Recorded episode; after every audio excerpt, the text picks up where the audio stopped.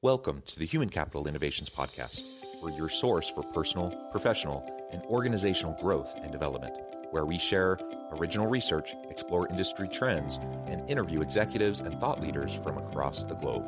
We hope you join us often for practitioner oriented content around all things related to leadership, HR, talent management, organizational development, and change management. Maximize your personal and organizational potential with Human Capital Innovations Podcast.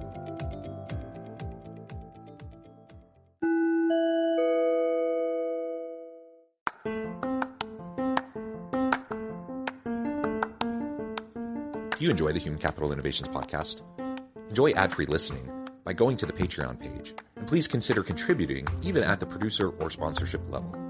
And please leave a review. Thank you for your support.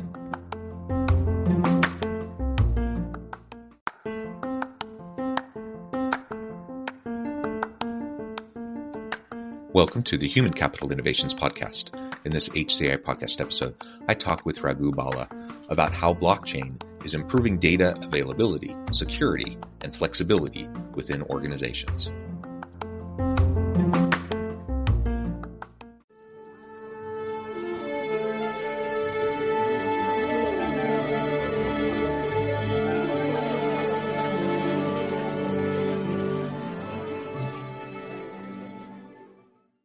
Raghu Bala, welcome to the Human Capital Innovations Podcast. Thanks for having me, John.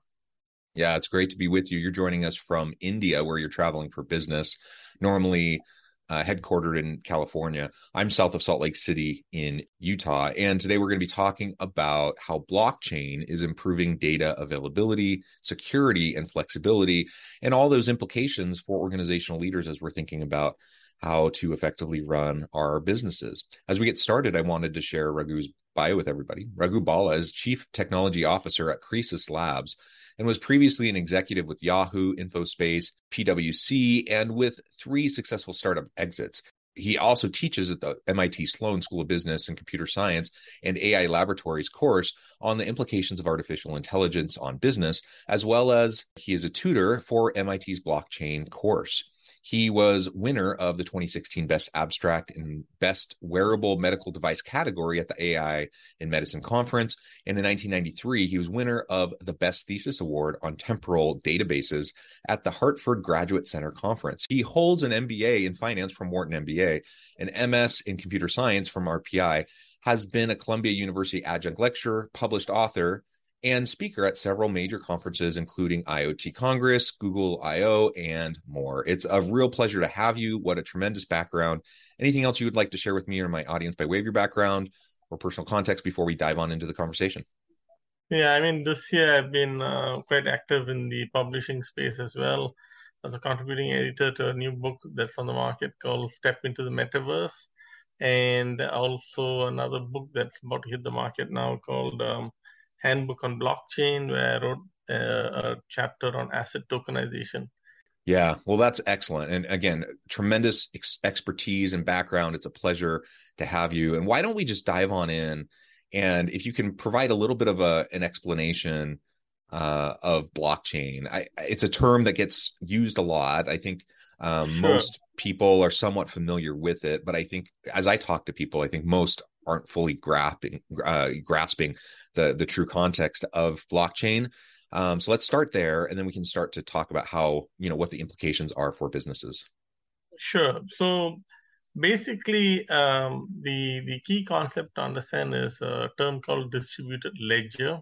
So and and blockchain is a it's a type of distributed ledger and um, and and I'll get into this these terms a little bit uh, going forward. So basically, if you look at um, uh, technology infrastructures um, and um, uh, companies have been using uh, you know uh, databases to store information for a very long time, almost 50 years uh, currently, and um, there have been different types of technology architectures started off with mainframe, then went to client server computing, and then uh, we went into uh, web computing where you expose uh, information through web services. And then we sort of took that to the next level using cloud computing, where you you rent cloud infrastructure as opposed to having on-premise hardware of your own. and then uh, and and so on. And then the next sort of iteration of all of this is is blockchain technology. And how does that uh, evolution happen? And let me just uh, state this in the following way. So currently, what happens is many businesses uh, tend to hold on to data and um, and uh, they have internal data sources uh, which they expose to customers and partners via APIs and, and things like that. But then in in the in the uh, in the context of distributed ledgers, what happens is um, uh, we look at companies uh, operating in in sort of ecosystems. So so for example, if there's a supply chain ecosystem, and um, a, let's say a car manufacturer has got its own coterie of suppliers, they're all sharing information with one another. Uh, instead of each uh, entity, necess- you know, um, having all the information uh, sort of internal to their own uh, enterprise, they could use blockchain to kind of share information in a common structure. Think of it that way. And so, um, and, and a lot of times when you read uh, any sort of blockchain um, uh, sort of literature, you'll see this word centralization versus decentralization. So centralization is when I hold all my data and then, and then I expose it to you via web services or some other means. Whereas in decentralization, uh, the data is sort of outside my organization in in sort of uh, these nodes and I belong to that node. Uh, so let's say a car manufacturer will be in the in uh, a node, but all of uh, their suppliers will also be in the sort of a network, and they're all sharing information uh, in a in a sort of a decentralized manner, and they sort of co-own the data as opposed to one entity holding the data and owning it. And and why is this relevant? Because uh, another good example would be in an area that we're all familiar with, and there's a lot of backlash that has gone on with the big technology companies. So if you look at how much data is being held by Facebook or Google or Apple or Amazon, they hold enormous market power because they have the data of all the consumers, and that data has benefited them. And and the sort of like um, uh, sort of like a business model has been you give me your data and I'll give you free services. I'll let you use WhatsApp for free. I'll let you use Facebook for free. I'll let you use Google search for free. But I will monetize your data because that's how I'm going to pay for pay for these services. That's how I'm going to maintain my staff and systems and so on to to help you. That's been the sort of de facto business model. Now, what's happening is a sort of a you know Web three which is a big, you know, which is a kind of an umbrella word around blockchain and other decentralized systems. I think as such. It's almost like not a technology, but a movement where people are saying, you know what, I want to hold, uh, I want to own my own data, and I will decide whether you can have it or not. So it's like flipping the model completely on its head, and and that's uh, so so enterprises are now beginning to um, come to a realization that the data that they thought that was free that consumers would just give away now they are saying no i'm going to hold on to my data. And if you want it i'm willing to let you have it but that might be a there might be a cost. Now you may need to pay me for the data. Or you know it's like uh, there's a different model that'll evolve um, uh, and so so that we are in, in that pro- that whole process is sort of playing out in front of us at this point in time. But blockchain happens to be a, one of those core technologies.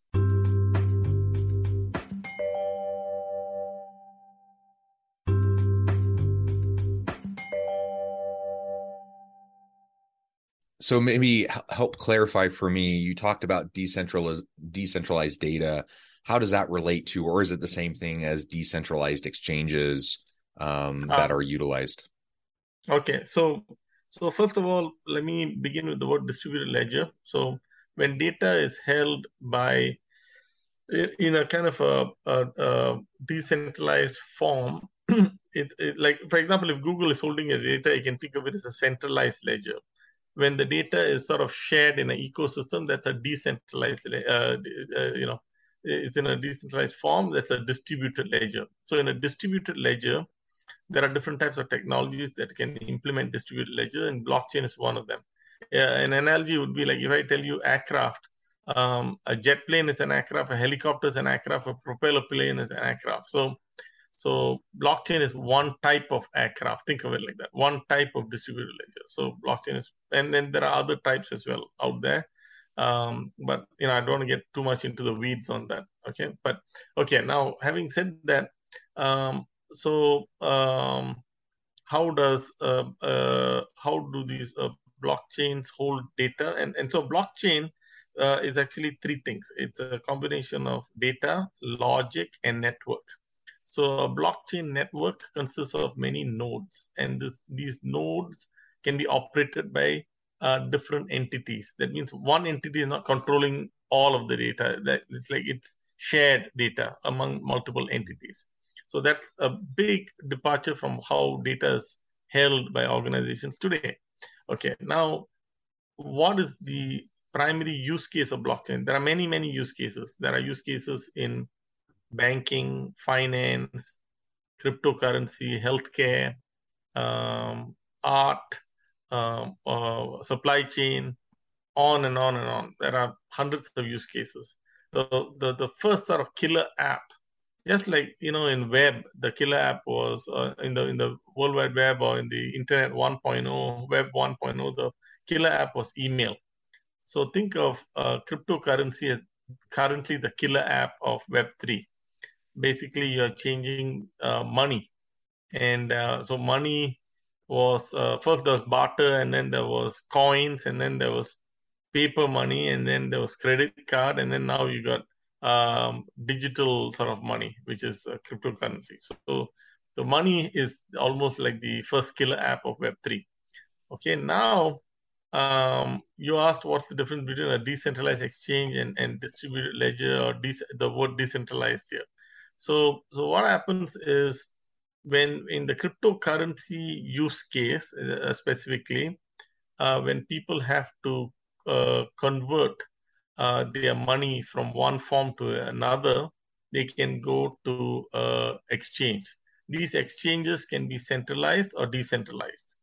So there are centralized exchanges like Coinbase, which is very popular in the US. Uh, there's FTX, there is a Kraken, there are many, you know, Binance and so on. These are all exchanges, and most of them are centralized exchanges. Uh, that means one company owns that exchange and it's uh, playing the role of a, you know, if you go to the airport, you can switch from US dollar to Mexican pesos or something like that. It's like a Travelex. They are like the equivalent of Travelex in the cryptocurrency world. You can convert from Bitcoin to Ethereum, Ethereum to Solana, Solana to Algorand, like that. So they play that exchange function. Now, when an entity is not behind that exchange, it becomes a decentralized autonomous organization. It's also known as a DAO. That means, uh, if you think about it, a robot is controlling that entity. And and for those who are not familiar with Web3, they'll think like, what the heck are you talking about? But it's actually it's not controlled by any one person. It's the governance of that organization is is is uh, done by a smart contract, and it figures out uh, how do I um, operate this organization. In the case of an exchange, it will do the currency swaps for you. And the first state in the U.S. which has approved uh, the decentralized autonomous organizations is Wyoming. In fact, you can go and register your own decentralized organization. It looks like an LLC, and um, but then once you put a smart contract in place, the smart contract sort of runs the company for you instead of you running the company. So anyway, um, so decentralized exchanges are simply currency swapping uh, entities uh, that are uh, not controlled by a single organization, but is actually controlled by a smart contract. As you're describing this and as i hear you know other pundits and thought leaders in the blockchain you know and technology space uh, discussing the implications you know there's a lot of conversation around data availability security and flexibility mm-hmm. so maybe describe a little more bit more specifically now exactly how this is important for companies and how blockchain is improving the data availability security and flexibility within companies sure So actually, there are two types of uh, blockchains. If you want to think of it, first are public chains, and second is permission chains. So public chains are like your public toll roads. That means uh, anyone can drive on the toll road as long as they pay the toll, and which is known as gas in the in the blockchain parlance. It's known as a gas fees and so on. So that's your toll that you pay to participate in transactions on this toll road. The other one is a permission chain where you and a, a set of uh, members form a consortium, and it's like a private road in a gated community. Only people within that community can drive in those roads, and nobody else can come in. Let's say, so you it's like on an invite-only basis, and you have your own, uh, you know, consortium of, of, companies that can share information. So both these are there uh, at a broad sense. There are two types of chains. Now, uh, in in in terms of um, uh, privacy and security and so on, so blockchains by themselves, when they store data, it has got many properties, and one of the key attributes is uh, something called immutability. So one of the great things about uh, blockchain is you cannot just fudge the numbers. And and if you have seen, there have been many, many, many accounting scandals uh, of public companies and others. Many scandals over the years. You read them every every now and then and it's because someone cooked the books and, and fudged the numbers and modified things because the data is not really transparent. It's hidden and someone changed some things or uh, uh, dated some things and there's no oversight or something like that. So with blockchain, one of the good things is um, it's immutable in the sense that you cannot just willy-nilly modify any data that you want uh, others can can validate and verify that data and people can see your changes. So you cannot just fudge it. So so that's one of the great aspects of immutability that people like about blockchain. And so so in in in use cases and by the way i just want to be very very clear blockchain is not for every use case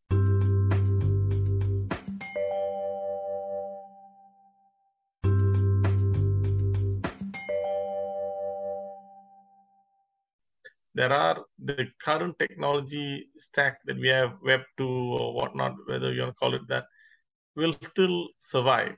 I mean, still, I mean, to this day, we still have mainframe computers. Every stage of computing has got its value somewhere and it, it persists over a period of time. So, not all of Web 2 will be replaced by Web 3, but then there are use cases where Web, you know, blockchain makes complete sense. And and so so those use cases are ones that will survive. I mean people are trying to use it for some use cases where i sometimes you know sort of like roll my eyes like you know this is not one of those cases where it makes sense for instance. But in many many areas it does make sense. I'll, I'll give you one quick use case like uh, in the case of uh, product provenance or uh, a title. So for example um, many people know that uh, your home or your car, the title uh, is established. You know, like the county where you live in will will say that uh, John owns this home or something like that, or John owns this car. The DMV will have a record. But then, for certain types of assets, like let's say you have some expensive piece of art, or you own uh, uh some uh, jewelry, there's no title. Um, even though it's valuable, there's no title. So that's that type of um, lack of title actually has got implications. You cannot really um, borrow against that asset very easily, or you cannot insure that asset very easily. Uh, you don't know how many uh, uh, uh hands it has crossed ownership. You know, it's like first hand, second hand, third hand, and so on. You don't know. So what happens is, uh, what's beginning to happen is many people are starting to establish title on on blockchain and then that brings about uh, liquidity that brings about the ability to insure these assets and so on and so forth. So so those are like use cases that are really valuable because it adds value to what's already miss it's currently missing in the market. So those are types of things that i tend to focus on because i think it makes a difference.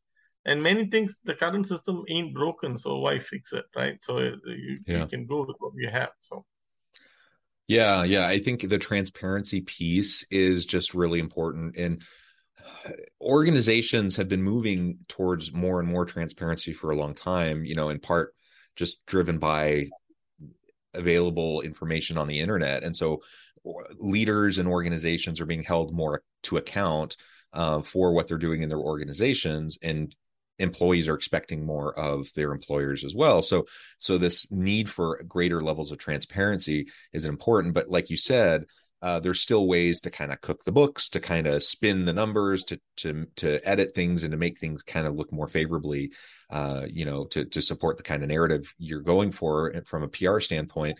And so blockchain just really helps to ensure that transparency, that consistency, that accountability for organizations, exactly. for leaders.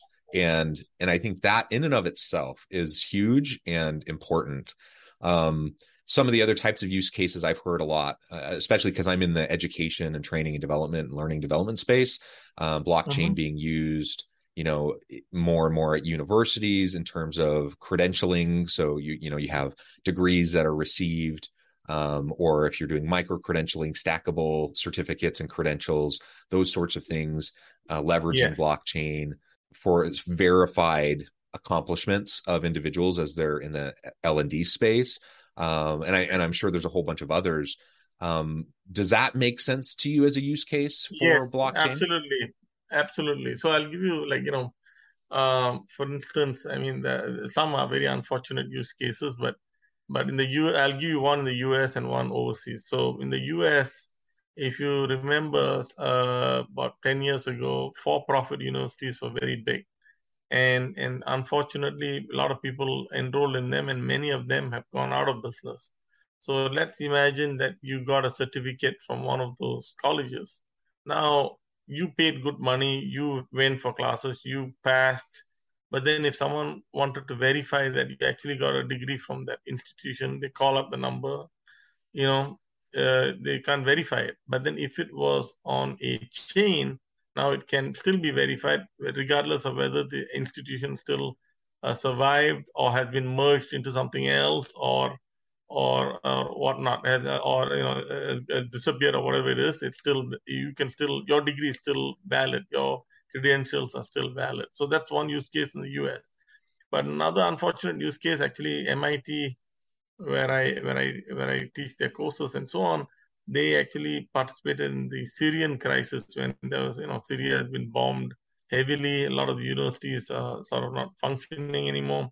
And a lot of refugees moved, like, you know, people who were doctors or lawyers or or professionals, you know, became cab drivers in, in, in parts of Europe and they couldn't prove their their certifications. So in those types of use cases, it also makes a lot of sense where you can say, you know, this person has got this much of qualifications and so on.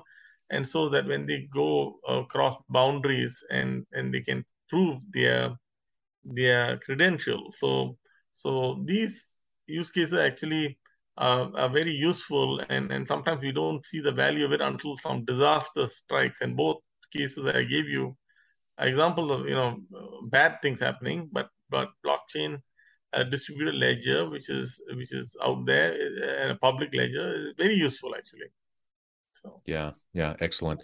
Well, Raghu, this has just been a really great conversation and a good introduction uh, for myself and, and hopefully for my audience around blockchain and how companies can utilize blockchain, appropriate use cases, how the de- decentralized exchange works, et cetera. I think all that's really important to understand as we move into the future.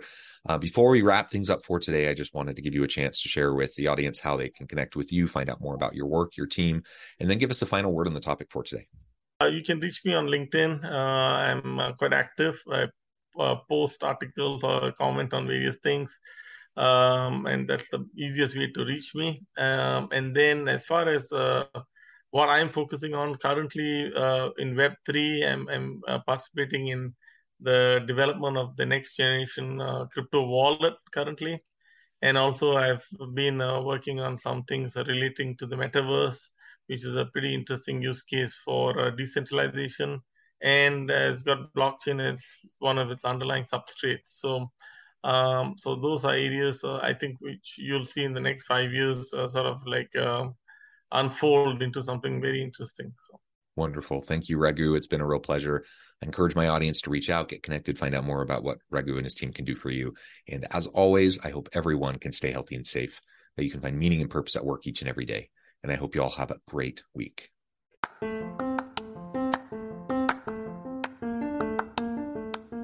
You enjoy the Human Capital Innovations podcast? Enjoy ad free listening by going to the Patreon page. And please consider contributing even at the producer or sponsorship level. And please leave a review. Thank you for your support.